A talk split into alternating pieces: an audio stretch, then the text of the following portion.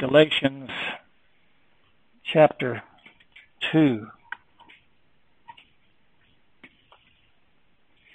That tie which binds our hearts in Christian love is truly a blessed thing for every true believer who's come to not only know Christ, but know the bond and unity every believer has with one another in Christ. And yet, though that tie is strong as death, according to Song of Solomon's, it is also constantly endangered by our adversary, the devil, and his every attempt to seek that tie broken.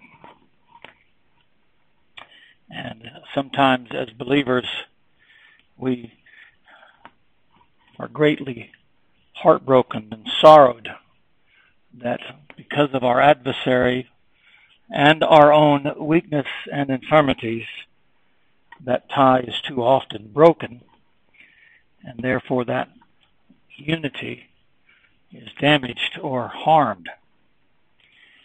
It takes more than merely a sentimental affection to keep that bond, that tie between believers. It takes courage, it takes faith, it takes a lot of self sacrifice, compassion, of course, a lot of prayer, and it takes faith and perseverance. When you come to cherish something and you esteem it very, very highly, you will make every effort to preserve that and keep that. And I fear that that tie, that bond, that unity of which our Lord Himself, uh, as well as many of the apostles, so vehemently and often spoke of, is very little valued in this day and age of schisms and divisions. Sometimes I believe we are living in the days of the judges when every man did that which is right in his own eye. But we find in our text this morning, Galatians chapter 2, we find in the character and conduct of the Apostle Paul not only his devotion to the gospel, because everything, as we'll see later on, everything in this chapter revolves around the gospel. He even says in verse 14, But when I saw that they walked not uprightly according to the truth of the gospel. But it also reveals his love and courage for the truth of God and also his compassion and care for true believers. Qualities and virtues which I believe every true believer should humbly and faithfully strive to excel even more in. We see in this second chapter with his dealings with three classes of people, we see all these characteristics of the Apostle Paul his courage and devotion to the gospel, his love for Christ, and his compassion and mercy for true believers. And it requires a work of grace as we sang in that one hymn that says that through all these things God has shown us by His grace how to keep the unity of the believers.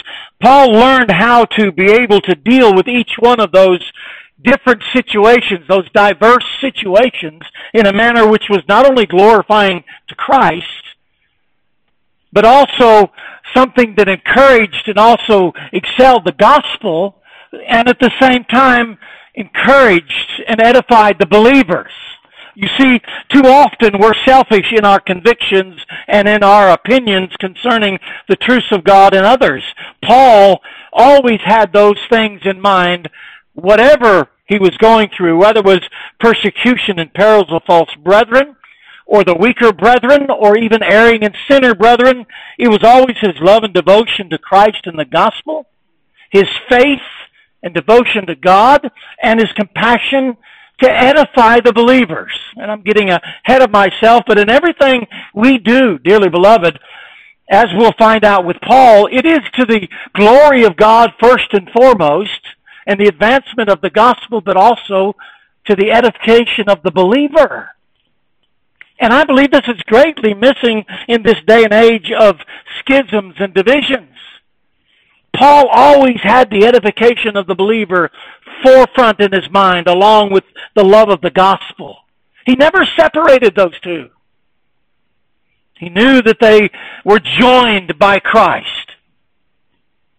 And he knew they were vital not only for the advancement of the gospel, for by this, when you love one another, the world shall know that you're my disciples, but also for the edification of the church. He always longed and strove to see the churches of God edifying one another in love, in patience, and labor. And he strove vehemently to cultivate that. And so must we as believers, as I hope and pray we'll learn this morning. And yet we need to learn that divine balance of which we learn of Paul in these passages of Scripture. Let's begin in chapter 2 and verse 1. Then 14 years after, I went up again to Jerusalem with Barnabas and took Titus with me also, and I went up by revelation and communicated unto them that gospel which I preach among the Gentiles, but privately to them which were of reputation, lest by any means I should run or had run in vain. But neither Titus, who was with me, being a Greek, was compelled to be circumcised, and that because of false brethren, unawares brought in, who came in privily to spy out our liberty which we have in Christ Jesus, that they might bring us into bondage to whom we gave place by subjection, no, not for an hour. Why? That the truth of the gospel might continue with you. Getting ahead of myself, you see in those words his love for the gospel, but also his edifying of the believers, that the truth of the gospel might continue with you. Always keeping that in mind. But of these who seemed to be somewhat whatsoever they were, I, it maketh no matter to me. God accepteth no man's person. For they who seemed to be somewhat in conference added nothing to me. But counterwise, when they saw that the gospel of the uncircumcision was committed unto me, as the gospel of the circumcision was unto Peter, for he that wrought effectually in Peter to the apostleship of the circumcision, the same was mighty in me toward the Gentiles. And when James, Cephas, and John, who seemed to be pillars, perceived the grace that was given unto me, they gave to me and Barnabas the right hands of fellowship, that we should go unto the heathen, and they unto the circumcision. We have recorded in this second chapter of Paul's epistle to the Galatians a remarkable display of the conduct and character of the Apostle Paul in dealing with three distinct classes of people. First, towards the weaker brethren, which we discussed last week in verses 1 to 2. Secondly, we see his character and conduct towards false brethren, as we'll look at today in verses 3 to 6. And thirdly, we see his character and conduct towards those brethren who were erring or in sin in verses 11 to 15. Beloved, in each one of these situations, we see the wisdom, meekness, compassion, courage, and conviction of the Apostle Paul as he deals with each one individually. And they all not only exalt Christ, but they're edifying to the church of God. And they show courage and endurance and perseverance and contending for the faith. That is a glorious divine balance that I pray we all excel even more in. Because I fear that balance has been lost. And I hope and pray that God would teach us this morning by the example of Paul that these things are important. Because we're living in a day and age where we see so much schism and division. False prophets, false teachers, false brethren are everywhere, abounding even more than in the days of Christ. And we also see that there are many believers who are caught in a fault or error or sinning. And we as believers must follow Paul's example. If we're ever to see the advancement of the gospel, the glorifying of Christ, and the edifying of the church. There are many today who care little or nothing about the manner or character of their conduct when dealing with others, whether it be a weaker brother, a false brother, or even an erring brother. To them, knowledge and or the level of their conviction is all that matters. They're not seeking the edification of believers or the glorifying of God, though they profess they are seeking His glory, or even the advancement of the gospel. They're exalting their own knowledge and level of conviction above all those things. It does matter how we carry ourselves when we're dealing with people, whether they're in opposition to us, or whether they're agreeing with us, or whether they're falling in error. It does matter to God the character and conduct we have when dealing with these people. It matters a lot. Not simply that we have the truth, knowledge puffeth up, Paul said.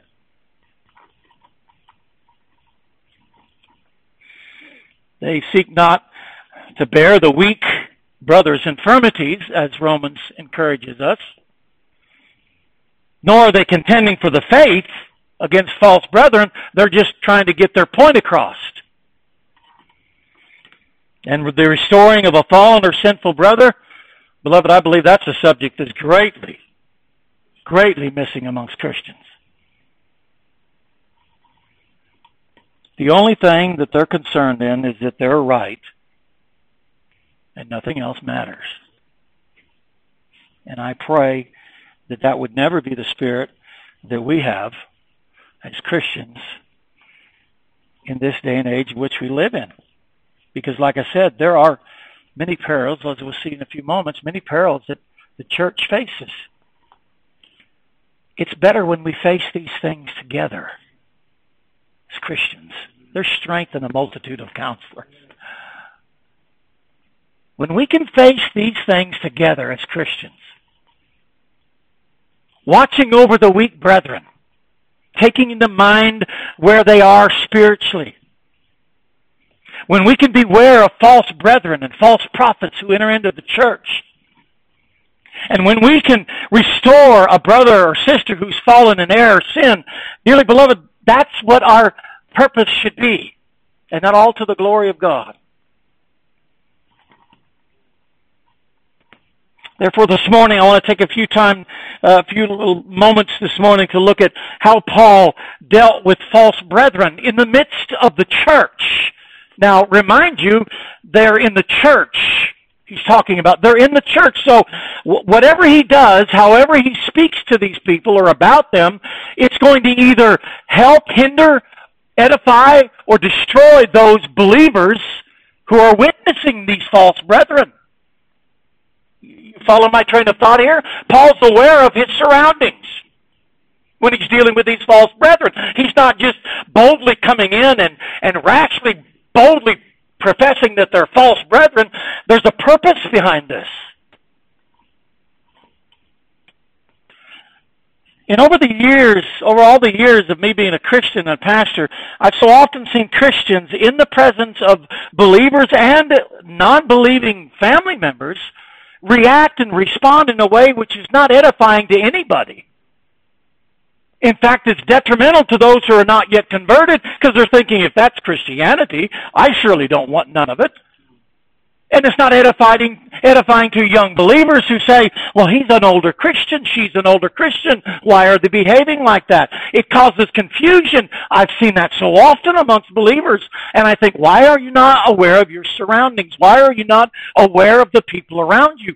Paul said these false brethren were amongst them, and so Paul doesn't just, without thinking or without consideration of weaker brethren and other believers, he doesn't boldly go in and just attack these false brethren. There's a purpose behind it, as we'll hopefully see this morning, which we need to exercise as well as believers.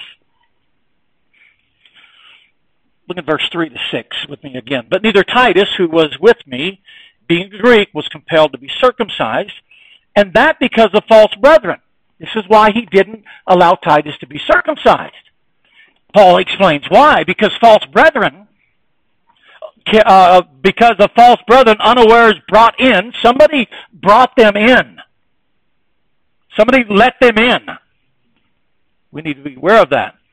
Who came in privily to try to be sneaky and deceitful to what? To spy out our liberty, which we have in Christ Jesus. Why? That they might bring us into bondage, bondage to the law. Paul said they're being deceitful. To whom we gave place by subjection, no, not for an hour. Why? That the truth of the gospel might continue with you. You see how he's bringing the circumstances around him into it. He's bringing the church into it. He's not just ignoring them. He's saying, no, this is for your edification. This is for you. But of those, or of these, who seem to be somewhat, whatsoever they were, maketh no matter to me. God accepted no man's persons. For they who seemed to be somewhat in conference added nothing to me. And we'll look at that. That's very important because these false brethren were actually telling Paul, you're nothing like John and Cephas and Peter. They're pillars. They walked with Christ. You're not a right apostle. In fact, you persecuted the church. And Paul is defending his position and saying, it doesn't matter who John and Paul, Peter is. God does not respect their persons. That's what he's talking about. He's not talking about the false brethren. He's talking about saying, I learned nothing from them. God revealed this to me. He's defending his divine calling as an apostle. I didn't learn this from them. I learned this from Christ. My apostleship is not in agreement to them or their satisfaction, but because of Christ. He's not demeaning John and Peter and Cephas. He's merely defending his divine calling. And we'll get in that later because that's exactly what false brethren try to condemn and undermine is the pastor's ability to lead. But we'll get into that later. This was not Paul's first encounter with false brethren. Wasn't his first rodeo, as we say in Texas. For in declaring all the perils he faced as a minister of Christ in chapter 11 of 1 Corinthians, and there's a lot of perils there, one of them he declared he was always in perils amongst false brethren. They were always there. He always had false brethren around him trying to undermine his apostleship, undermine his ministry. Always, he said, I was always in perils of false brethren. This is not his first encounter with them. And brother, it will, we'll not only just have one encounter. As a pastor of over 35 years, believe me, I've encountered false brethren many times.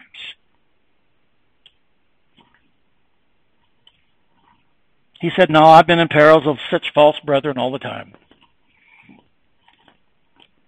You see, the scriptures are not silent when it comes to declaring the many perils, which has and continues today to confront God's church, both from without and within. The gates of hell shall not prevail against it. Why did he say that? Why did Christ say that? Well, because the gates of hell shall attempt to. We have Satan in the world. We have those outward perils.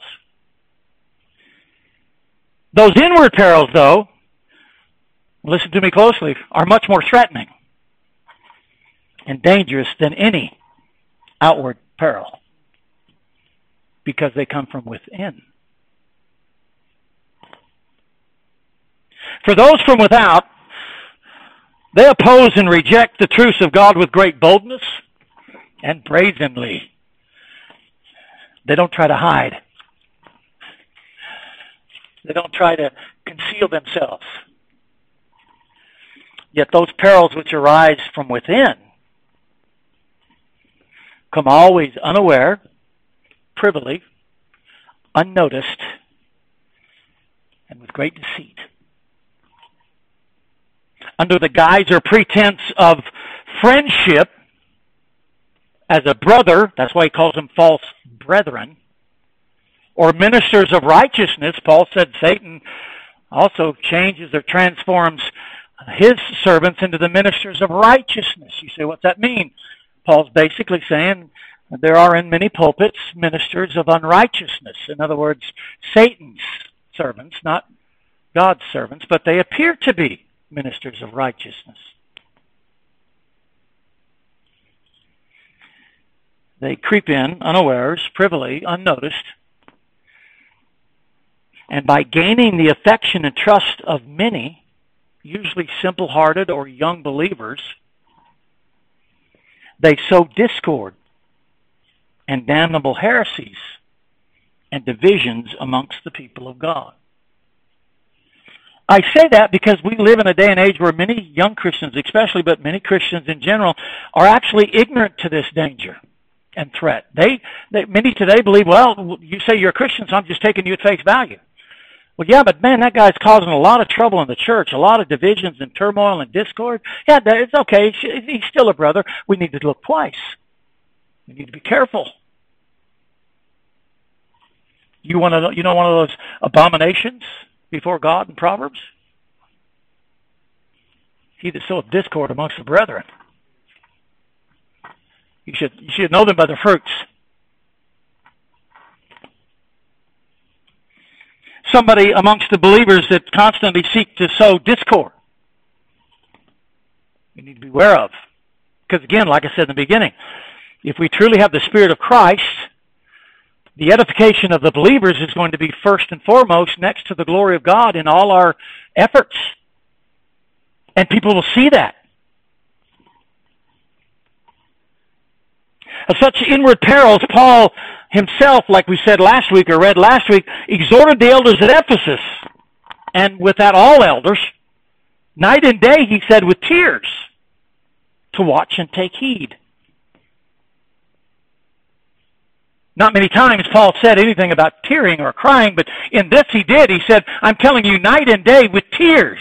It literally broke his heart of the dangers and perils of false teachers and false brethren and wolves rising amongst the flock. His tears were not for the grievous wolves, nor for those who of their own selves would arise, speaking, he said, perverse things to draw away disciples after themselves. Listen to the fruits of these false brethren, false apostles and teachers. What are they trying to do? I mean, sometimes we're so naive as Christians. We have blinders on. Someone who truly loves Christ and desires the edification of the church, they're going to do everything they can to seek unity love, and edification, not discord. But that's what Paul said night and day. His tears were for the flock. Excuse me. For whom the wolves, he said, cares nothing for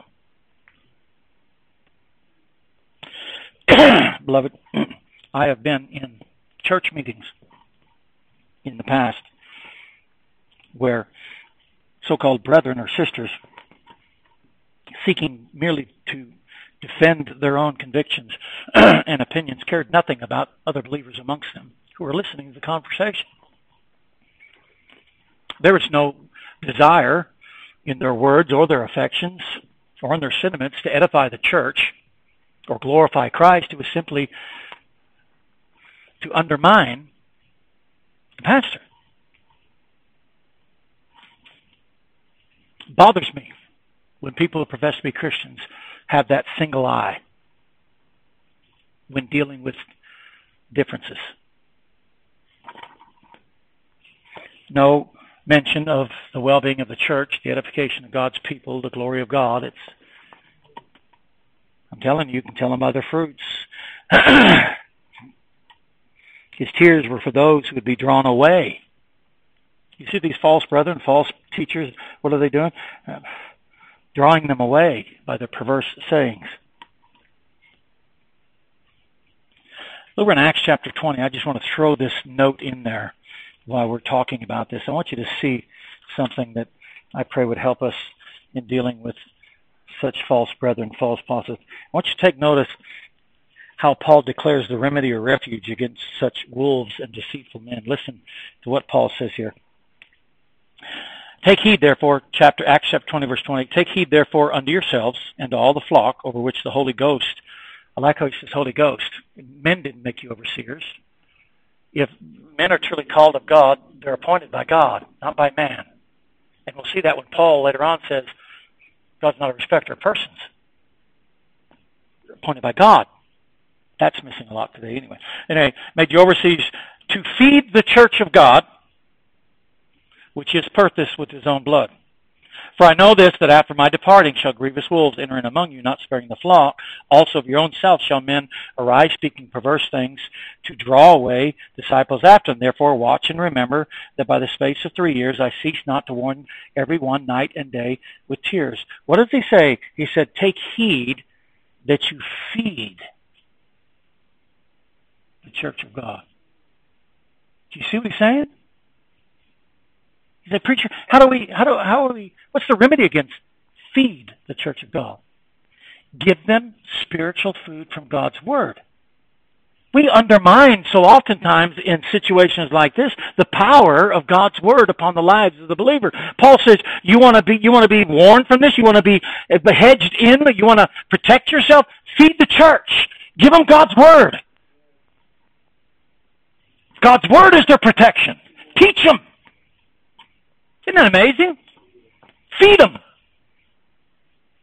That's, yeah, that's how you avoid these wolves. And these men that will rise up drawing a disciple. Feed them. So you give them the Word of God.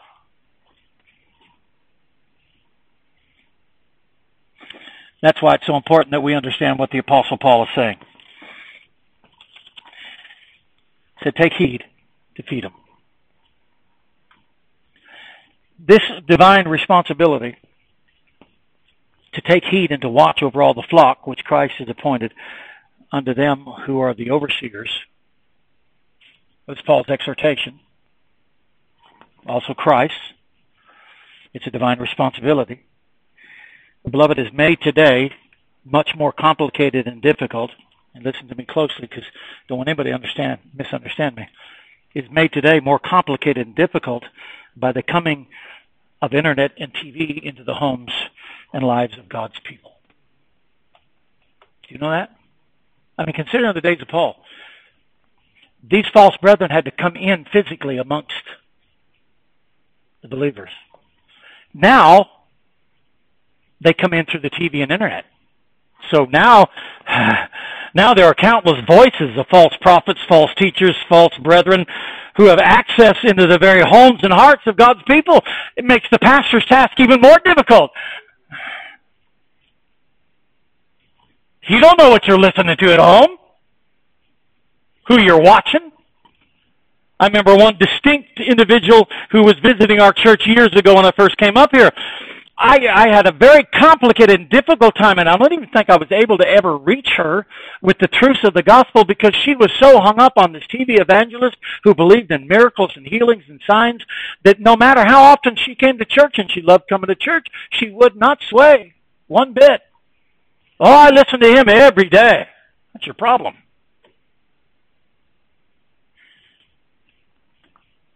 What do you think there's so many Christians, and I believe there are sound Christians in, in, in, in one, one effect. I believe they're true Christians. Why do you think so many Christians today believe they don't need a church because of this?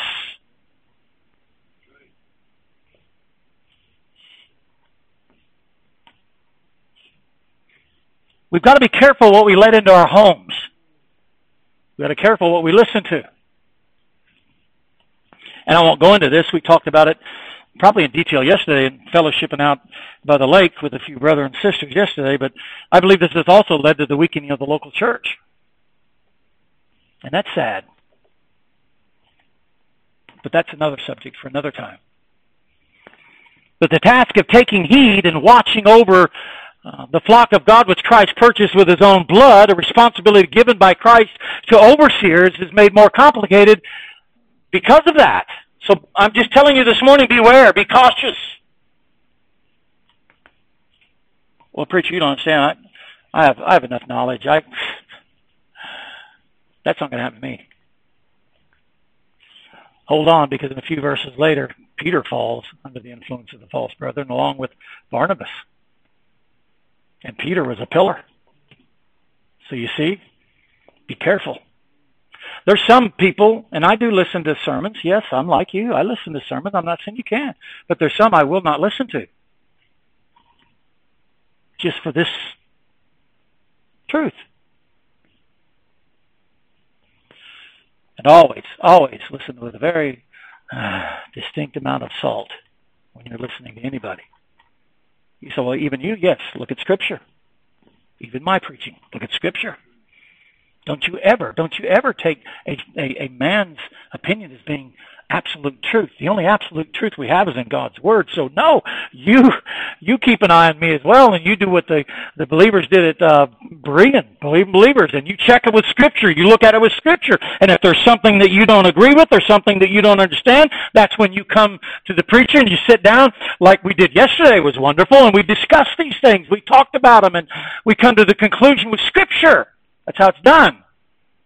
But people that don't have a church, they I'm telling you, they're in so much danger. I'm telling you, there's so much danger. They become so isolated, and they think they have a that they they have the rights on absolute truth, and so bad, so wrong.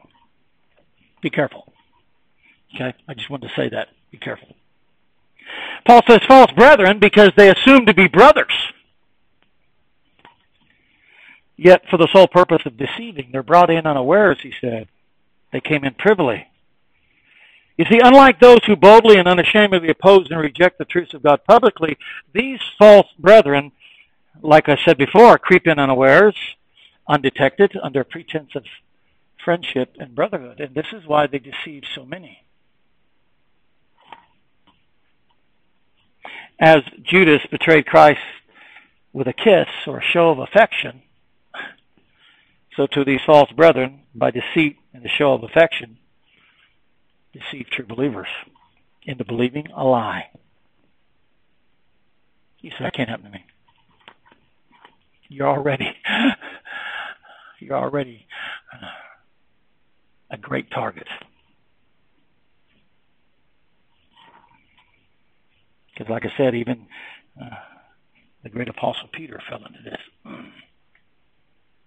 And it's amazing because he was fellowshipping with the Jews, and when the Gentiles came, he separated himself so um, he wouldn't be seen with the Gentiles. And it's amazing because even Peter got a vision from God about going to the Gentiles.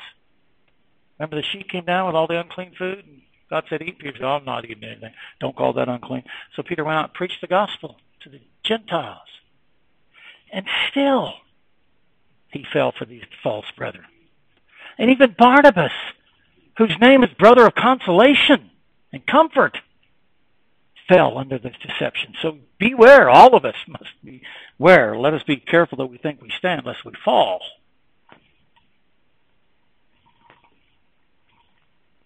False teachers privily bringing in damnable heresies, Peter said.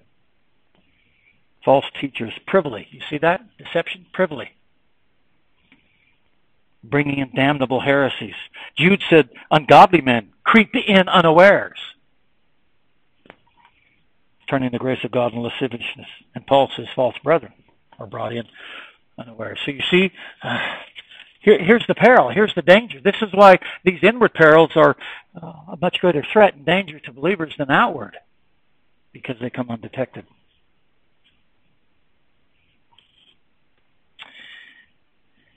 I'm sure some of you have, but I can confess in my 40 years as a Christian and preacher, I've seen firsthand the level of devastation, havoc, and divisions which such false brethren have caused amongst believers. It's devastating. It's sad.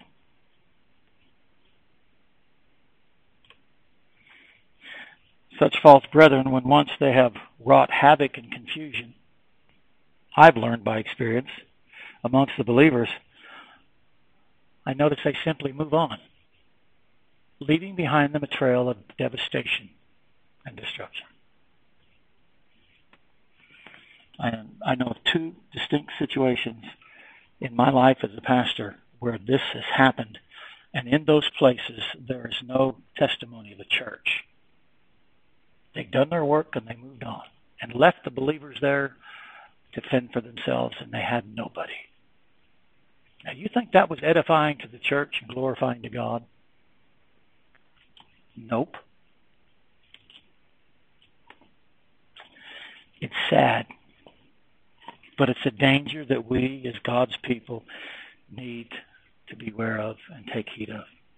And like I said in the beginning, we have a responsibility, a mutual responsibility and accountability, not just the pastor as overseer, but one another as believers. To watch over one another with love and the good work, to provoke one another to love and the good works, Paul says. Not forsaking the assembling of yourselves together. Why? Because we need each other to encourage, to strengthen, to bond with one another, in love and compassion, to help one another. How do I know a brother's been taken over over with a fault if I don't know my brother, if I'm not acquainted with my brother? How can I help? How can I do that? How can I help a weaker brother if I'm never with him, if I don't know him, if I'm not associated with him, acquainted with him? This is why prayer meetings are so important. Not only that we bring our prayers before God, but we also, like Peter says, confess your faults one to another. That's rare. Here's my fault. I didn't say sin. We're not priests. Well, spiritually we are, but I mean, like Catholic. Confess your faults one another. Pray for one another. What it says. That's how we do that. That's how we grow. We was talking yesterday about how church grows. You, you, you, when a church begins to grow, you plant a new church, it, it grows. It grows as God teaches us, and we grow spiritually, and things might change, not the truth, but circumstances, situations might change. We might see a need to change here a way we're doing things. Not the truth, not doctrine, that changes, but other things. We grow together. Can you do that in your marriage?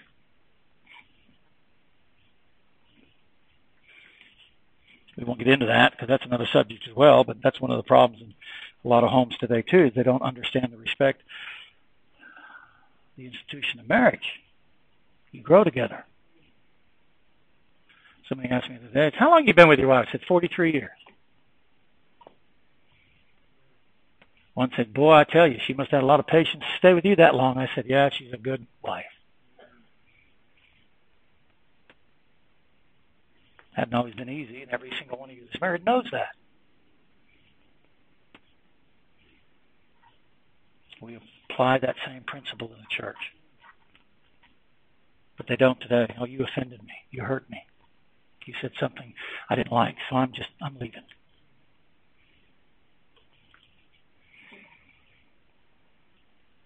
We need to know, we need to learn from the example of Paul. Okay? Now, real quickly, how did Paul then deal with such false brethren? Look in verses 5 and 6 real quickly. But not too quickly to whom we gave place by subjection, no, not for an hour. We didn't budge. I didn't compromise. Not for an hour. Why? That the truth of the gospel might continue. With you. Again, do you see his wording here? With you. I want you to understand the truth of the gospel. Paul is not arrogant in this. He's not being prideful. But he has and possesses a divine combination of resolve and commitment to the truth of the gospel, joined by a humble desire for the edification of all true believers. So you see, it's not just Paul wanting to voice his conviction. I'm not budging because I'm right and you're wrong. No, he's saying no. I want, I want uh, the truth of the gospel to continue with you. I know where I stand concerning the gospel, but I want you to see that I'm not compromising anything for the gospel. You see, this is being an example to younger believers. Paul's saying, I'm not moving, and you must not move either when it comes to the truth of the gospel. Don't move. I'm, I'm being an example to you. I want you to see by my example. Don't give them any room at all. When they come in to pervert the gospel, that's why in chapter 1 he speaks so boldly and vehemently against those who preach another gospel. Let them be accursed. As older believers, we need to be an example unto the younger believers, not only of our commitment to the truths of God, but our desire to see others edified by our actions and motives in loving and persevering in those truths. Not merely proving that we're right. In all matters of indifference, even against false brethren, Beloved, we must stand firm and unmovable in contending for the faith, yes, but also the edification of God's people in doing so. Never lose that mind. Glory of God first and foremost, yes, but the second is the edification of God's people. I am all things to all men that they might be saved.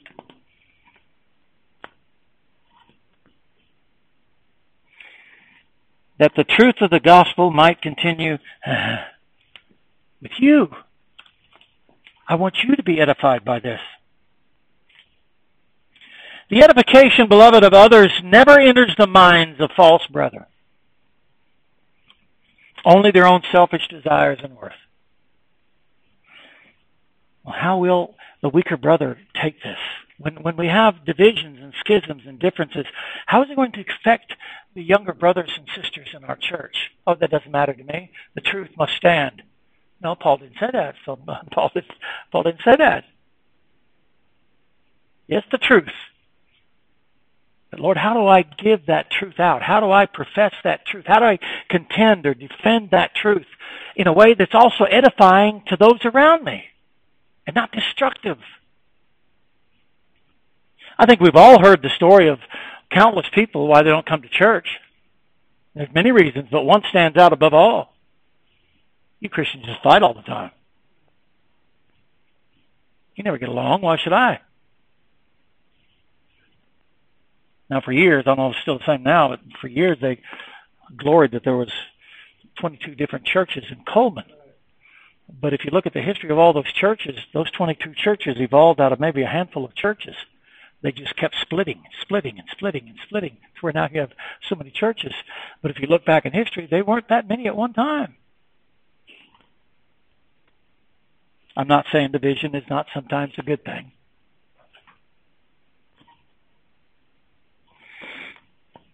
To whom we gave place by suggestion, no, not for an hour. Paul would not compromise, nor would he be moved from his conviction and defense of the gospel. Neither must we. And I believe it's been the compromising of God's truth, though some may profess out of unity or peace sake, which actually has led to countless errors and false doctrines amongst believers. Beloved, meekness is not weakness. And we can't sacrifice the truth for peace and unity's sake. They go together. We just need to learn the divine balance of keeping those. Well, preacher, they mean good. I don't care if they mean good or not if they're biblically, doctrinally wrong, they're wrong. How do we get them to see that? In meekness, opposing those who oppose themselves, so they might come to repentance of acknowledging the truth, you see. No, Paul didn't compromise. You know what, Peter's divine exhortation against such false teachers was in Second Peter? Paul said, feed the church to the elders of Ephesus. You know what Peter's divine remedy against such false teachers was, he says, but you, you grow in grace and in the knowledge of our Lord and Savior Jesus Christ. Amazing, isn't it? That you fall from your own steadfastness, but grow in the grace and the knowledge of our Lord and Savior Jesus. Grow. Feed the flock. Jude's exhortation against all those ungodly men was Build up yourselves on your most holy faith, praying in the Holy Ghost and keeping yourselves in the love of God. Faith of our fathers, living still. Not with sword uh, or clanging cymbals, by deeds of mercy and love. You see, there's a balance there. We can be uncompromising when it comes to the truth of God and still take into consideration the edification of believers and the defending of the truth. We just need, by God's grace, to learn that balance.